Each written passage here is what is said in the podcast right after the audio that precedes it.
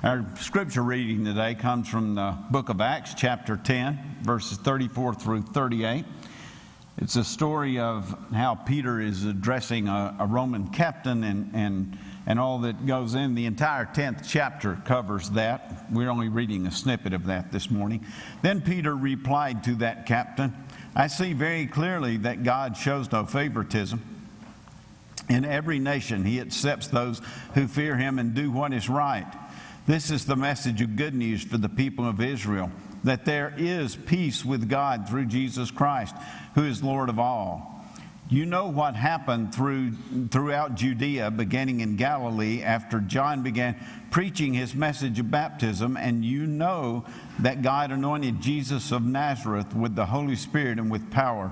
Then Jesus went around doing good and healing all who were oppressed by the devil, for God was with him. The word of the Lord. Thanks be to God. Father, open our hearts and our minds as we gather here today, that we might experience you fully, and that we might be able to, to know you well as we gather in this place. Help us to learn from you, and help us to dedicate ourselves to you, for it's in your name we pray. Amen. When it's all said and done, I think there are probably two kinds of people in this world. There are those who give more than they take, and there are those who take more than they give. And the question that we have to ask ourselves is which one are we? Where do we fit in that? Or which one are we going to be in the days that are out in front of us? It would be nice if most of us don't already know the answer to that, but the fact of the matter is most of us do. But if you don't, you can find out very easily by just asking yourself a couple of questions. If every Christian did as much for Jesus as I do, would the faith be better or worse? Or if everybody did as much in church as I do, would the church be better or worse? There are a lot of positive things that you can say about Jesus. He was a brilliant teacher. He was a prophet. He was a radical change agent for the world. He was a man of extraordinary courage. He was a man of true compassion. He was a revolutionary for peace on earth. He was the Savior of the world. But our scripture today tells us one thing that Jesus would, one thing that Jesus did that we really need to notice because this characteristic of Jesus' life is the one thing that we can all emulate. Acts 10 38. God anointed Jesus of Nazareth with the Holy Spirit and with power. Then Jesus went around doing good. What that verse is actually telling us is we may not be able to do everything that Jesus did. We may not be able to accomplish everything that Jesus accomplished, but everybody can do this. Everybody can go around doing good. It's not a debate of whether we can do that. The only questions will be will we choose to do that? And how will we do it if we choose to? If we want to do good, we can. So, how do we start? Well, I believe the first step is for us to cultivate our conscience. Proverbs 4:23 says, "Guard your heart above all else, for it determines the course of your life." The ancient Hebrews believed that the heart was the seat of conscience, that it was the center of our conscience. Today, when we say heart, we usually think of our emotions, but that's not what they thought of at all. They saw the heart as the center of conscience. So, when the writer of Proverbs says, "Guard your heart above all else," what he's saying is, guard your conscience above everything for it's going to determine the course of your life. Let's back up just a little bit to the first part of this story that we're looking at today. This passage of Scripture is part of a story where Peter is addressing a Roman captain by the name of Cornelius. And what you need to remember about Cornelius is that Cornelius was neither a Jew nor a Christian, but he was a devout man who went about doing good. Acts 10 1 through 2. In Caesarea, there lived a Roman army officer named Cornelius who was a captain of the Italian regiment. He was a devout, God fearing man, as was everyone in his household. He gave generously to the poor and prayed regularly to God.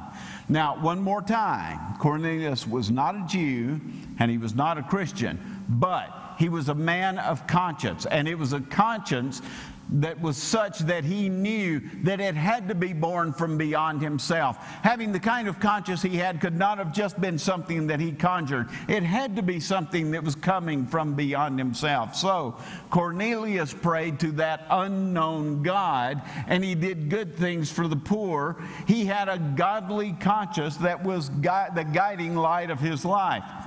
That's what the Apostle Paul was saying in Romans 2 14 and 15. Even many Gentiles naturally obey what the law commands, even though they don't have the law.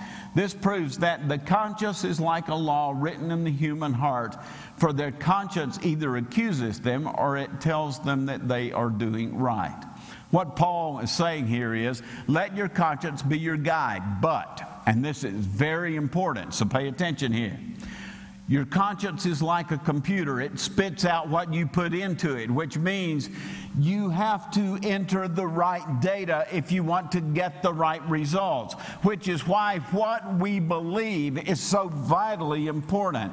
A good conscience can be strengthened by a proper belief, or it can be weakened if we neglect trying to develop what we should believe. Or to say it another way, if you're if you do the wrong thing long enough you'll start to either think it's right or it just won't matter to you anymore. Several years ago i had someone come to me and they were on the wrong road and they knew it. They had been on it for a while. They had been making bad decisions. During the course of the conversation they said something that was very important and something i will never forget. They said the more you sin the easier it gets if you want to cultivate your conscience, we need to program in the right data, the right information, and we need to build our resistance to the wrong information, to doing the wrong things, to building an improper belief. But that's not all that we need to do. We also need to cultivate our concern in our lives. How do you do that? Well, you do that by asking yourself another question what really gets under your skin? What's wrong in the world that we need to help make right and that we just can't live with not making it right? I've been standing in this pulpit for over a quarter of a century. I noted that at 8:30 that makes me a fossil and someone amen to that. It was a joyous moment in my life. Anyway, I have been standing here for a very long time. In the course of the 26 years that I've been standing here, there's one thing that has not changed much at all. Every Sunday, I think about the people who come here. I think about the people who are going to be here. I think about them all during the week or the two weeks before I get up to preach at this church. And I ask myself, what does everyone need to hear from me that'll make their lives better for the future? What can I say that'll help cultivate that concern that people would want to go and get invested in life? I think as long as I have been in the ministry that I've noticed that there are five primary reasons that most people come to church. They want to know that God loves them. They want a community of support that will be there for them in the crisis times. They want to know that they can start over when they've made a mess out of everything. They want somebody to show them how to be better people and they want somebody to show them how they can make a difference in the world.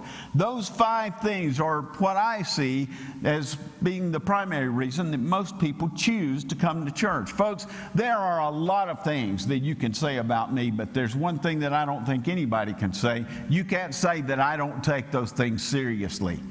You've never seen me walk into this pulpit when I had not spent hours developing what I was going to try to say, where, when I had not taken seriously what I was trying to communicate, something that would make a difference for all of us in our lives. This pulpit is sacred space, it's sacred ground to me. And what I say here, I know can help cultivate the spiritual lives of people, and it can help cultivate our concern for the world that's out in front of us. You may may be able to say things about me that wouldn't be flattering, but you can't say that I don't take this hour and that responsibility seriously. I try to cultivate a spirit of rightness, a spirit of loving kindness, a spirit of Christ likeness, and I've tried to cultivate a spirit of, con- of concern in this church that would just become the DNA of the church that we attend and live in. I want this church to be a church that welcomes people that nobody else wants and that nobody is trying, nobody else is trying to reach. I want this church to be a church where a homeless person can walk through that door and they can feel just as welcomed in this church as the bank president can. I want this church to be a place where a person who's messed up in life can come in here and they can feel the unlimited mercy of God when they come here. I want this church to be a place that's convinced that it can make a difference in the world no matter what the mess is that we are facing in life. I want this church to be a place where people of every color and every nationality can walk through that door and the only thing that they see are a bunch of brothers and sisters in Christ who want them to be there. I want this church to be a place where young women can come in and know that they are, can be equal to any man on this earth and they can grow up to be anything that they want to be, including the pastor of this church or any other church. We're living in a country that tells young women that they can be anything that they want to be, that anything they set their minds on, they can accomplish. They can be a doctor, a lawyer, a banker, an accountant, an educator, a military officer, a firefighter, a nurse, a paramedic, a police officer, a college president, a legislator, even the president of the United States. But unfortunately, the evangelical church tells young women that they can be anything they want to be unless they want to be the pastor of an evangelical church. As long as a young woman doesn't want to speak a good word for Jesus, she can do whatever God calls her to do. But if she wants to speak and lead in the name of the Lord, then she's messed up because the traditional evangelical church and the Catholic church are the only two places in Western society that tells a woman that she can't do what God is calling her to do, that's wrong. It was the women who went to that tomb that morning to, to discover that Jesus Christ had arisen from the dead. It was the women who, who had the courage to go and stand in front of those Roman soldiers and challenge them. It was the women who went back to prepare Jesus' body for, for burial. It was the women who experienced that, that risen Savior that came to them that day. And it was the women that Jesus said to them, Go and tell the disciples, I'll meet them in Galilee. It was the women who had to go find find the men because the men were hiding in the house. Those women were the first God called proclaimers of the resurrection of Jesus Christ, and most of those women died martyrs' deaths before it was over because they refused to quit telling of the man who had risen from the dead that day. My goal is for this church to baptize as many people as we can into that kind of ministry of grace. I want us to be a place where young and old men and women, boys and girls, people of color, rich people, poor people, gay, straight, the fully committed, and people who are not sure they believe anything. I want everybody who walks through those doors to be people who know they're standing on holy ground and they're welcome on that ground. They're loved. They're cared for. God is on their side, and they can become anything that God wants them to be. I want our church to be a church that shows the world that the future is indeed bright with hope, and by the power of God, we can be part of that hope, and we can cultivate an unlimited concern for our world, and we can go into that world to make a difference. I would love to have 2,000 people coming to this church every Sunday morning. I would just love to have the numbers of people that we had before COVID hit. But honestly, I'd rather have 100 people who are truly committed to being the kind of church that I have just outlined than have 10,000 people who want to go to church to be entertained on Sunday and who think that God's love is limited and His grace is only for a few. We need to be concerned for our world. We need to be concerned for the message that we're giving to this world. And we need to be involved in taking a stand for what is right, even if what is right makes us unpopular for many. There's a plaque that's on the wall of the Holocaust Museum in Washington, D.C. That plaque says, Thou shalt not be a victim, thou shalt not be a perpetrator, and above all else, thou shalt not be a bystander. Dr. Martin Luther King Jr. once said, Our lives begin to end the day we become silent about things that truly matter. I have heard Dr. excuse me, Dr. Andrew Young, former mayor of Atlanta and, and, and right hand man to, to Dr. King make the comment that they didn't have a great deal of, of, trouble forgiving the people who threw rocks and bottles at them and screamed all kinds of terrible things at them. Those people were standing for what they believed, even though what they believed were wrong, and they knew that their attitudes could be overcome with grace and with love and with time as those things were invested in them. He said the people that we had the struggles to forgive were the African American community who sat in their houses while the rest of us were being pummeled with those rocks and bottles He said that we would go into town, and these people who went to church every Sunday morning would go into their houses and lock the doors and not come out. They were perfectly happy with us going out and fighting their battles for them, but they wanted to be the bystanders. I hope nobody can ever say that about Blacksburg Baptist Church. I hope nobody can ever say that we sat on the sidelines when the, the, something important was coming along. I hope nobody can ever say that we didn't take seriously those things that mattered. We need to cultivate our concern for the priorities of Jesus, and we need to cultivate our concern for His world. And last, uh, we also need to cultivate our calling for God. We're called to make a difference, God. We're called to follow God just as Matthias was, to make all the difference that we can as we're living our lives. We're not just being called to do good things. Anybody can do good things. We're called to do good things that matter in heaven.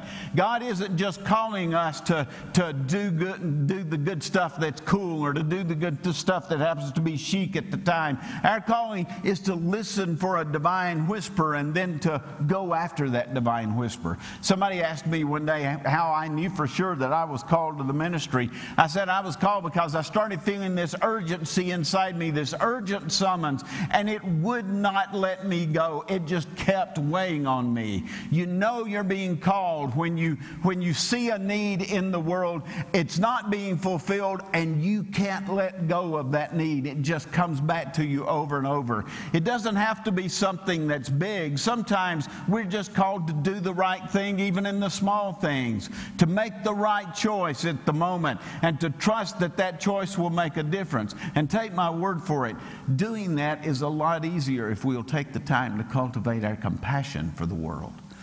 Peter said, Jesus went about doing good, showing compassion to everyone he met. Matthew 14, 13, when Jesus saw the large crowd, he had compassion on them. When he saw hungry people, he had compassion on them. When he, when he saw people searching for hope and meaning, he had compassion on them. When he saw people who were sick, he had compassion on them. When he saw people who needed help, he had compassion on them. One day, a woman was caught in adultery. The good religious leaders, who were basically hypocrites, drugged that woman woman to Jesus. They said, This woman was caught in adultery. Our law says that she should be stoned to death. What do you say? Those guys didn't care about that woman. They didn't even care about the law. What they were trying to do was trap Jesus, and they thought they had him. If he said, No, don't stone her, he was going against the law. If he said, Yes, stone her, he was going against everything that he had taught, and they knew his followers would walk off and leave him. They thought they had Jesus until Jesus looked at them and said, Let he who is without sin cast the first stone. That's the moment those men knew Nobody was qualified to throw a stone. Everybody are sinners. We need to remember something here, folks. That woman was guilty of her crime. But Jesus had compassion on that woman. He saved her life. And then he said to her, Now go and sin no more, which was basically his way of saying, I've saved your life. Now go do something good with it. We need to cultivate compassion because true compassion can change things in us and in the world around us. I told you before that the best preacher that I ever heard was Dr. Fred Craddock. That man could weave a story into a gospel lesson better than anybody I've ever heard. Fred's mother was a devout Christian, but Fred's daddy didn't want anything to do with what he called organized religion. Fred's mother took the kids to church every Sunday, but, but her, her, their father stayed at home, and he routinely complained about those hypocrites down there at that church. When the pastor would come by and make a visit, Fred's dad would always say to him, You don't care about me. You just want another name on the roll, and you want another check in the offering plate. It always embarrassed Fred's mother to death every time he would say that, but she kept but going back to church. She kept taking her children to church. She kept praying that sooner or later something would happen that would change her husband's heart.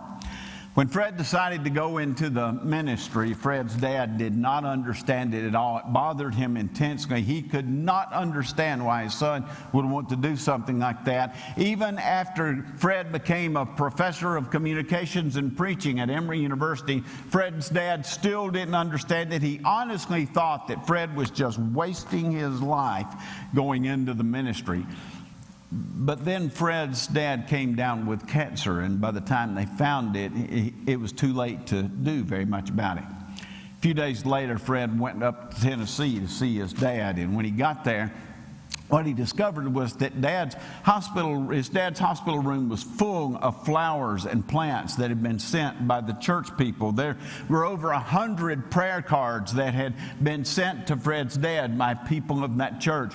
The pastor that Fred's dad had insulted so many times had come every day to see Fred's dad at the hospital, and, and lots of those church people had come to make visits, and every day they brought food to Fred's mother so that Fred Fred's mother would have something to eat there. When Fred got to the hospital that day, his dad was intubated, so he couldn't speak. Fred went over and he gave him a, gave him a hug, and when he did, Fred's dad started pointing at Fred's pen, wanting him to give him a pen. So he gave him the pen. When he did, Fred's dad picked up a box of tissues and he wrote some words on the side of it, and, and then he handed it to Fred. When Fred looked at it, they were words from Hamlet. It said, In this harsh world, draw your breath in pain to tell my story. Fred read it and he didn't know what to make of it at all. He had no idea what his daddy was talking about. So he looked at me and he said, Dad, what story do you want me to tell? And when he did, Fred's dad took that tissue box and he wrote on the side of it, Tell them I was wrong. Compassion. Compassion changes things. Compassion makes a difference. Compassion leads people to a different place than they've ever been before. It helps us to know when we are wrong. It helps us to know when we are right and we need to take a stand.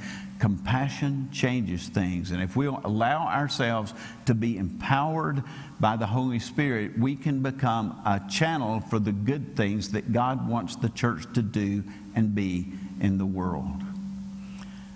God anointed Jesus with the Holy Spirit and with power. Then Jesus went around doing good. Folks, if Jesus Christ needed the power of the Holy Spirit to be able to do the good things that he needed to do in the world, then you can bet your life that we're going to need that same power. But the good news is that power can come to us just like it came to Jesus. And it can live within our hearts and it can cultivate every gift that we need to be what God wants us to be, provided that we are willing to pray and ask for the presence of the Holy Spirit in our souls. Let's pray together. Lord Jesus, we come to you today knowing very well that you have something that you want us to experience through you. You want us to have the gifts that, that your son had, that all of the other disciples had. You, you want us to have the power living inside our hearts that can give us the ability to step into the world that is and believe that we can make a difference in it. That we can reveal something of you that no one else has ever seen. That by the power of that Spirit, that we can become something more. Help us, Lord, to want the, the, Spirit of Jesus Christ in our hearts today. Help us to have the courage to come to you and say, Lord, I know there's something missing, and I believe that your Spirit is what it is.